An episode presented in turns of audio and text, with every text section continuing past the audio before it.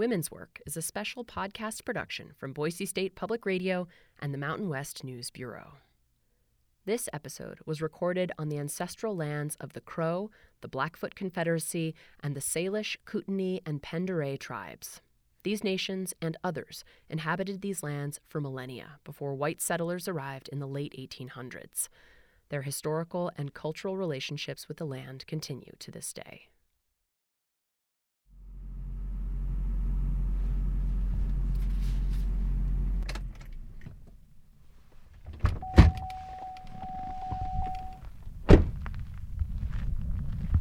The Lannans live in the Paradise Valley, not far from Bozeman, Montana, in a little red and white farmhouse with a wraparound porch that looks out over cow pastures and snowy mountains in the distance. We're hungry, I know. I said were hungry. We have some monkey and Papa's.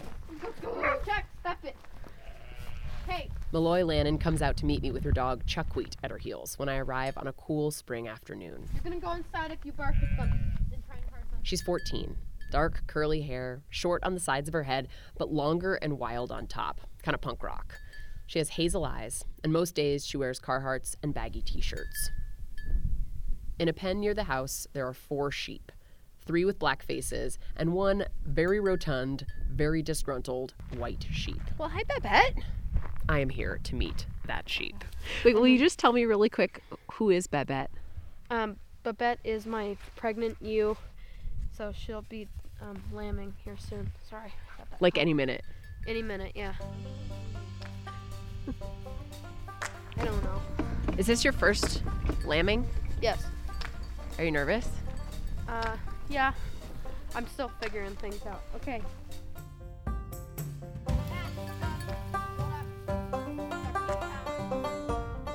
I'm Ashley Ahern, and this is Women's Work stories about the changing face of ranching in the West.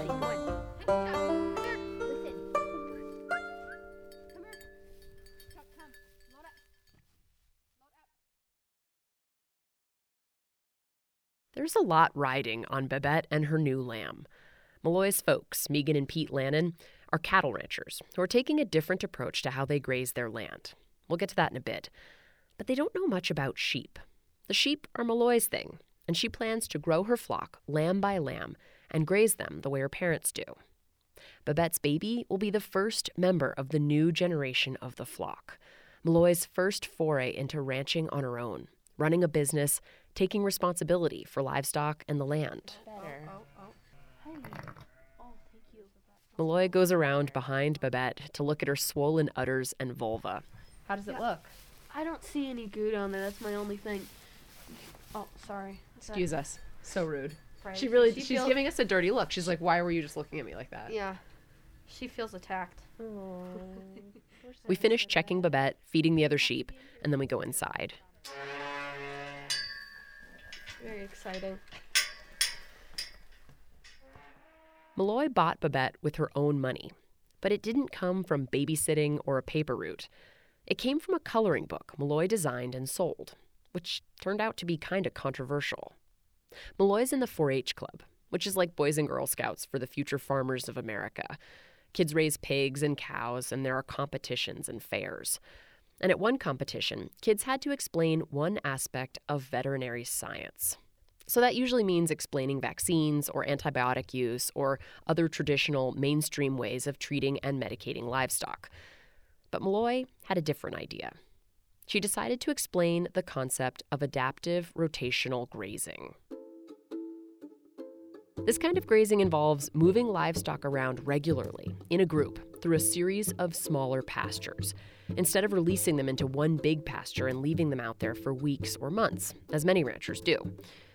Now, some research suggests that if you keep your animals moving, you can prevent overgrazing and boost soil health and grass growth. It's not a brand new concept by any means, but it's been slow to catch on in more conventional ranching circles. Maloi decided to explain this idea using a coloring book designed for little kids. I was like really pumped. I thought I was gonna get a really good um, ribbon for it. At the 4 H competition, though, the woman who judged Maloi's coloring book entry wasn't really open to the grazing idea Maloi was trying to explain. So I was explaining each page, and when I was done, I was like, "Yeah, that's my coloring book." And she's like, "Okay, well, I'm just gonna say this quick. That has nothing to do with animal health. you should have done a project on vaccines or how um, you can better this in a different way because this is not how it's going to work. So I was really upset because I worked hard on it, you know. What did that tell you in that like that what did that experience teach you about what you'll be up against as you try to do things differently? Um, well, it mainly told me that, you know, it's going to be hard. Lots of people aren't going to change the way that they view it, but it's easier almost sometimes to teach little kids because they don't have an necessarily might not have like an opinion yet. They have aren't set in their ways, you know. Right? Yeah. So, Maloi, can I put you on the spot and will you tell me what is regenerative agriculture? Oh god. Okay, here we go. Um, regenerative agriculture is when you're instead of working against nature, you're working with nature, and you're regenerating the land, working with it. You know, you're not trying to just. Um, it's a hard one for me. It's so broad, that's what I'm Maloi's dad, Pete, was sitting at the kitchen table with us, listening quietly as his daughter spoke. He has the same hazel eyes as she does, black hair, and a big mustache that covers his mouth. So Yeah. Maloi, and I'm not trying to give you the answer, but No. my or my answer, but what's the one thing I always say, as far as taking versus leaving? Um, leave more than you take. Yeah, give back more than you take. And give back more than you take. I think the biggest thing that we're looking at with regenerative ag is that we're trying to heal the land. We're trying to make it more productive in the long term, not necessarily by putting inputs, but with our management. And so I think the definition of regenerative ag is huge.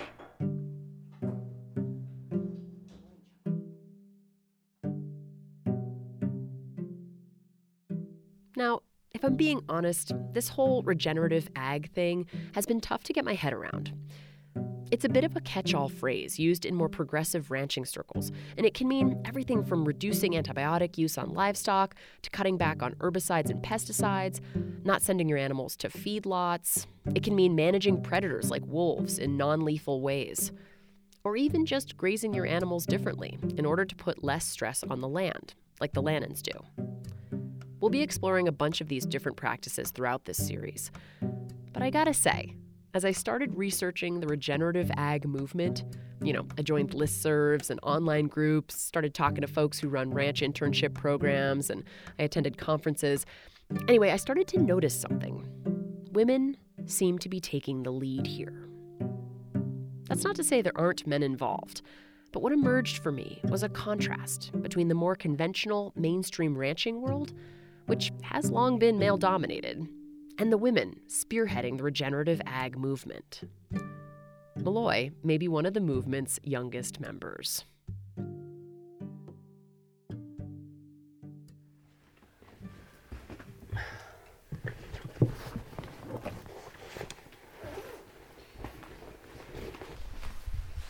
Okay, what time is it? Uh, 2:47 in the morning. What are you doing? We're going to check going to check Babette to see if she is starting to lamb.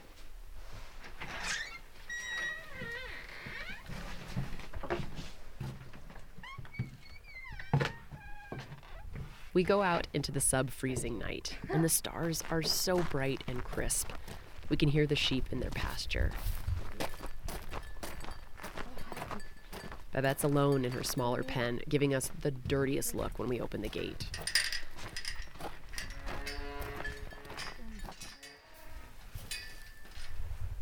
Babette, Maloi checks Babette's hind end again. it's really got nothing, do you, Babette? Still no action. Not yet. No. Well, now what? Then I go back to bed. So, what is it about this job that you like? Waking up in the middle of the night. You just asked me if I like waking up in the middle of the night. No. I get tired. and I I don't like that part. I mean, Yeah. it's exciting to see if a bet's ready to land, but if I had to, I don't think I would. If I didn't have to. Yeah. Maybe I should have asked what makes you want to do this job for the rest of your life in moments like this. Yeah, I. No, it's exciting. Very exciting. Good night, Babette.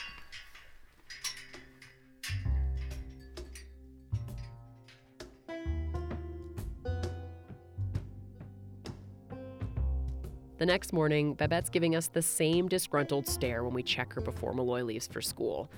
Still no babies.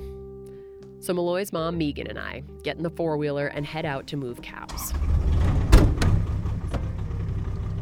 I wanted to see what this whole adaptive rotational grazing thing was all about. Unless everything falls apart. but we got a radio this year. That's pretty sweet. Megan has short, wavy hair, the color of sun faded cinnamon, and a compact, solid build. I was like, wait a minute. Her phone is always dinging. She's moving a mile a minute most days. And she gets speeding tickets more often than she cares to admit. Just ran out of fuel. But when she's working with cows, there's a calmness that comes over her. We're driving out through the pasture, past big pivot sprinklers with hawks perched on their long metal arms. A gopher darts in front of us. The grass is coming up. And the gophers are out in force. Now, some ranchers use poison, smoke, or even explosives to get rid of the rodents in their hay fields. But the Lannans take a more passive, hands off approach in the ways they manage this land. We found that it costs more time and labor to try and defeat them. It's just like, whatever. But what we have noticed is a lot more hawks um, on the pivots, hunting them in the summer. It's pretty awesome. They kind of keep them thinned out. They pretty much take care of take care of that. Just some of that stuff isn't worth fighting, I don't think. We cross a creek and pull into a big open pasture, maybe the size of a few football fields, and Megan shuts off the four wheeler. A group of black and red cows turn and look at us from one section of the pasture. Now, on most of the more conventional ranches I've seen, cows will be given free run of a pasture like this, basically to spread out across the whole thing. But Megan and Pete are doing things differently.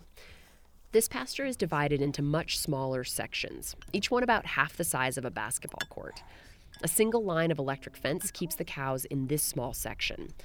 Picture it kind of like racking up pool balls on a pool table. Megan and Pete's cows are clustered densely on a small section of pasture. But on most ranches, it looks more like after the break, when the pool balls, or cows in this case, are scattered all over. The key here is that these cows get moved onto a fresh section of grass just about every single day. And that allows each pasture to rest before the cows rotate back and graze it again. Megan explains this as she's filling up a water trough. they're not staying in here for an extended amount of time, so they're not eating where they poop necessarily. Um, but what it's doing is they're laying down a lot of manure. And so they're leaving that behind, but they move every day. So they get a fresh piece of grass every day. This may seem counterintuitive that keeping cows together on a smaller chunk of land actually makes the land healthier overall. But Megan says there are some key benefits to this type of grazing. When you concentrate your livestock in one place, they tend to graze it more evenly. They eat everything in front of them. Think about cows sort of like spoiled kids. If they have their choice, they'll pick at what's on their plate, right? Like maybe just eat the mac and cheese and leave the broccoli. But if there are more of them competing for the food on a smaller plate, they won't cherry pick the good stuff. In this tight pasture, Megan's cows eat whatever's available, the weeds and the grasses alike. They're having to almost move together in that herd, but like as a lawnmower. So watch when we turn them in, and they really do this in the summer. They will all come into the paddock, they all go down together, then they start coming back. And they do that all day long. And so what they're doing is that they're not picking and choosing the best, they're picking what they've got. And then they move on. Now, there is a bit of scientific debate about how effective this kind of grazing actually is. Some research suggests that when done correctly, it can increase soil health and boost carbon and nitrogen sequestration. But other research suggests that it may not be a silver bullet solution to overstressed land, especially in arid regions, or if there are too many animals grazing it total. There is one thing I can say, though, after visiting a whole bunch of different ranches for this series. No two ranches are the same. The conditions are different, the climate and weather patterns are different, the numbers and breeds of cows are different, heck, even the plants are different. So, coming up with a definitive statement about the best way to graze livestock that applies across the board is almost impossible. There is no one right way. Ranching is about adaptation, assessing the conditions, and then making adjustments. It's not a controlled science experiment, unfortunately. For Megan, switching to adaptive rotational grazing has made her land and soil healthier, right down to the bugs. There's some over here. She crouches down next to a cow patty, grabs a stick, and starts poking around in the poop. They probably do like it a little warmer, but She's looking for dung beetles. they're kind of slow. Might see some in there. If your manure is crawling with them, that's a good sign that you're fostering a healthy ecosystem. See a few in there. The holes.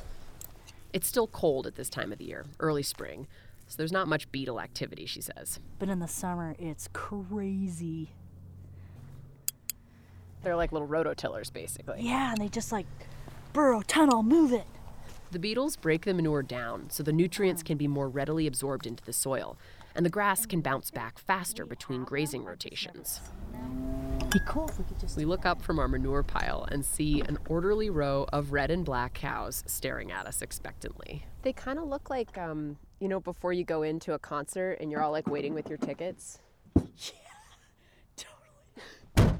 Megan turns off the electric fencing, fires up the four wheeler, and we start rolling slowly to the next pasture. Hey, boss! She calls to her cows, and sure enough, they all start following us. Hey, boss! So they get very excited. Oh, there's land whale. See her? Megan points out her favorite cow, land whale. Wait, which this is your favorite? 623. You see her right dead in front of me. Yes, she's huge. That's land whale.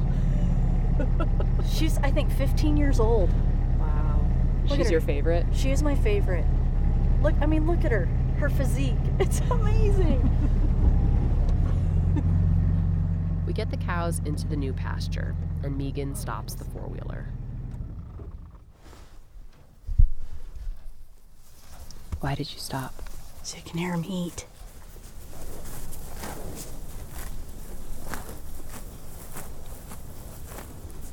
I think this must be one of Megan's favorite sounds. In a way, it's the sound of success.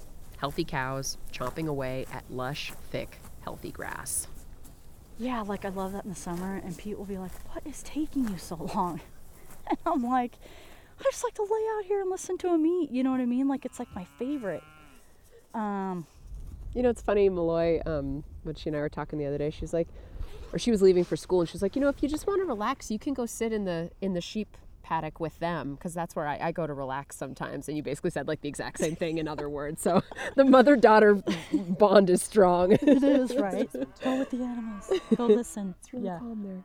But I think for so many women, we're not good at carving out our time because we're so busy helping everybody else get their get what they need, get the places they need to go. You know, soccer practice. I've watched you just hustle the past few days. You know, and this feels like yours somehow. Yeah, it do, and it it totally does. And that's like even with Pete sometimes he's like, I just want to go check the cows. I'm like, okay, see you later. Like it's like our little getaway. Like hang out with our cow gang, you know, um, because they don't ask for much. New grass and some water. They're pretty easy. Yeah. Do you think that um, being a woman, you're different at ranching, or your style, your approach is different? I totally think so. How? Um, I- I think the way we see things, it's it's not like one's better than the other, but I think I think that's what makes like Pete and I a really good match is because I'll catch something that he missed, and he, you know, will catch something I missed. Um, and I think that what I see differently, um, like, are the little things. Like I, you know, when I talk about the birds or, um, the subtle changes I, I feel like in the landscape I, I feel like I notice. Um, I might articulate them a different way, right? But I think that it's a it's just a softer balance where you're in the ecosystem and you're not doing to it. Yeah, don't brute force it. Yeah, don't brute force it. So I think that that is, I think that's what I've seen a lot of um, women that I've met that really bring to this industry.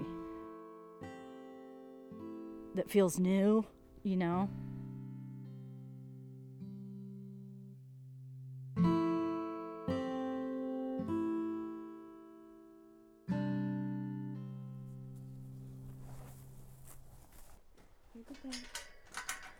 Come to check on you, lady. Before dinner that night, Maloi and I go out to check on Babette again.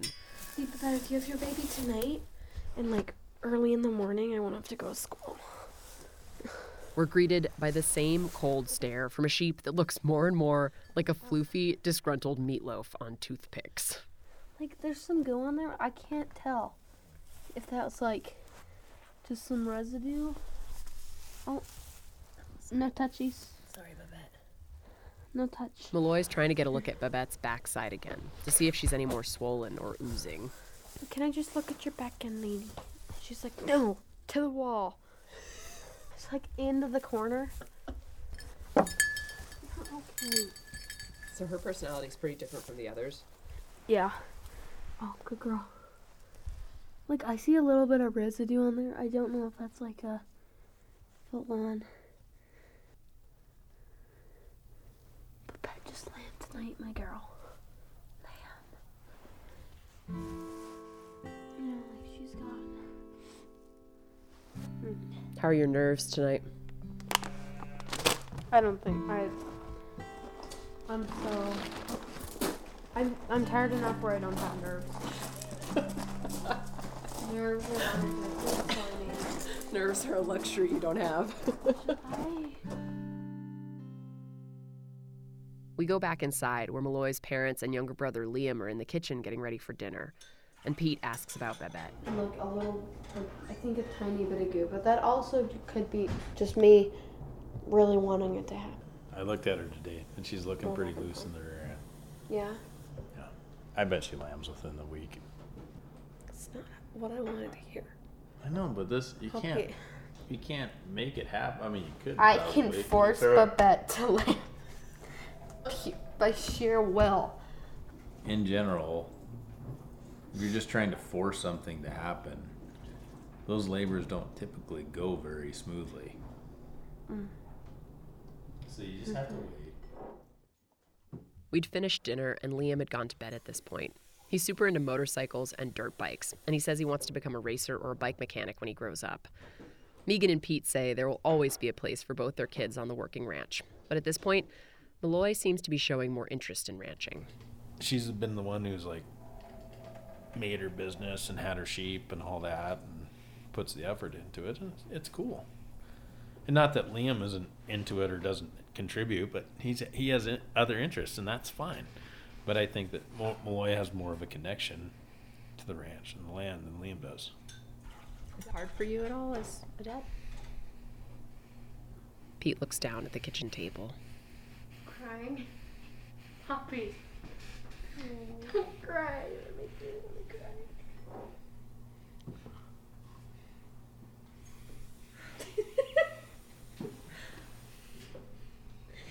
Poppy doesn't cry often. It's because he's proud of you.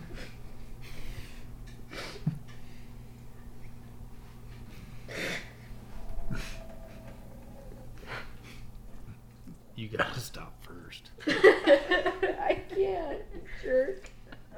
No, it's not. do that It's to not me. hard for me from a perspective of like, oh, my son isn't as into this as my daughter. That isn't. That isn't hard for me. Stop him, stop him. No, I'm very proud of you. It's a good thing. Yeah. So, to answer your original question without crying, um, I'm not disappointed. I'm very happy. very proud of Maloi. And, you know, Liam might change his mind and not be a motorcycle mechanic or motocross guy later. That's fine too. But if he, that's what he chooses, that's that's all good. We're all given choices in life.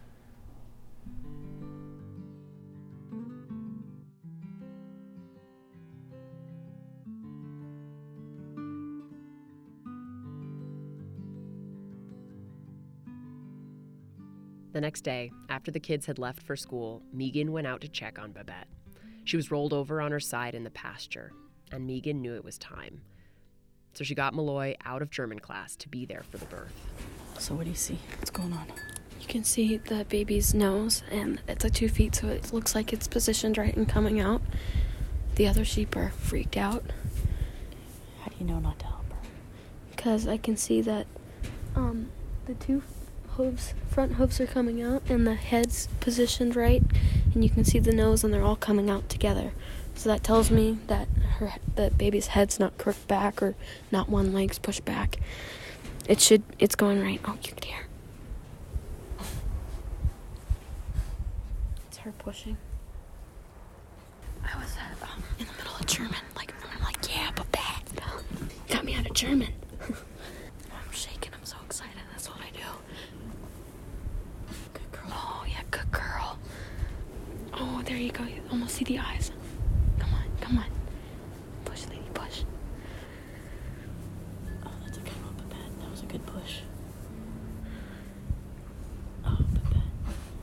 See the eyes.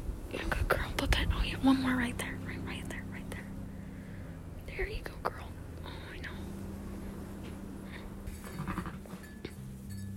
Oh, this is so cool. Babette greets her new baby.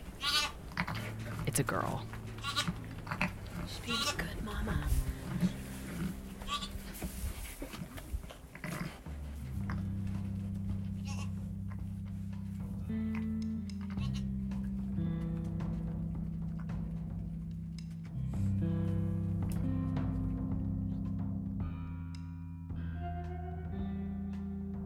This spring, when the temperatures rise and the grass comes in bright and green, Babette and her new lamb will be out there grazing in a tight flock, rotating through different pastures each day, just like the Lannan's cows do.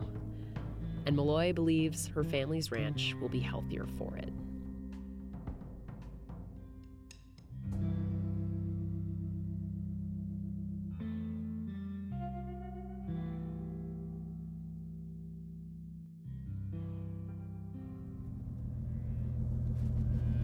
Next episode How can ranchers help migratory birds? Or maybe a better question How do ranchers and birders get along? Like I say, I don't I don't bird, I don't really relate to birders. I know like three species of birds on a good day. We're heading to Burns, Oregon to meet a rancher who might be providing some of the last best habitat for birds in a drought stricken West.